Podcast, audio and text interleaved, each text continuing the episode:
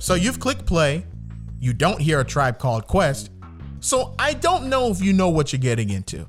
That's okay, because I'm Unqua Sonia, he's Brian Albin, and this is Award Tour, of the podcast. We're just a couple of kids who met up in 2009 at the George Washington University. And yes, I said the in front of it. Pretension, it's still cool. But in 2013, we had to go our separate ways. So we started a project a few years ago called Moving the Chains, where we talked about not just sports, but the intersection of race and sports. Well, things have changed a little bit. That name turned out to be taken, but we're bringing the concept back and we're adding in a little of the new. Isn't that right, Unqua? Absolutely. And the best part about it is we could warn you about what's coming week to week, but we're following it along with you. Plus, it's a lot more fun to spring surprises because you never know who's going to walk in the door, whether it be episode one, episode two.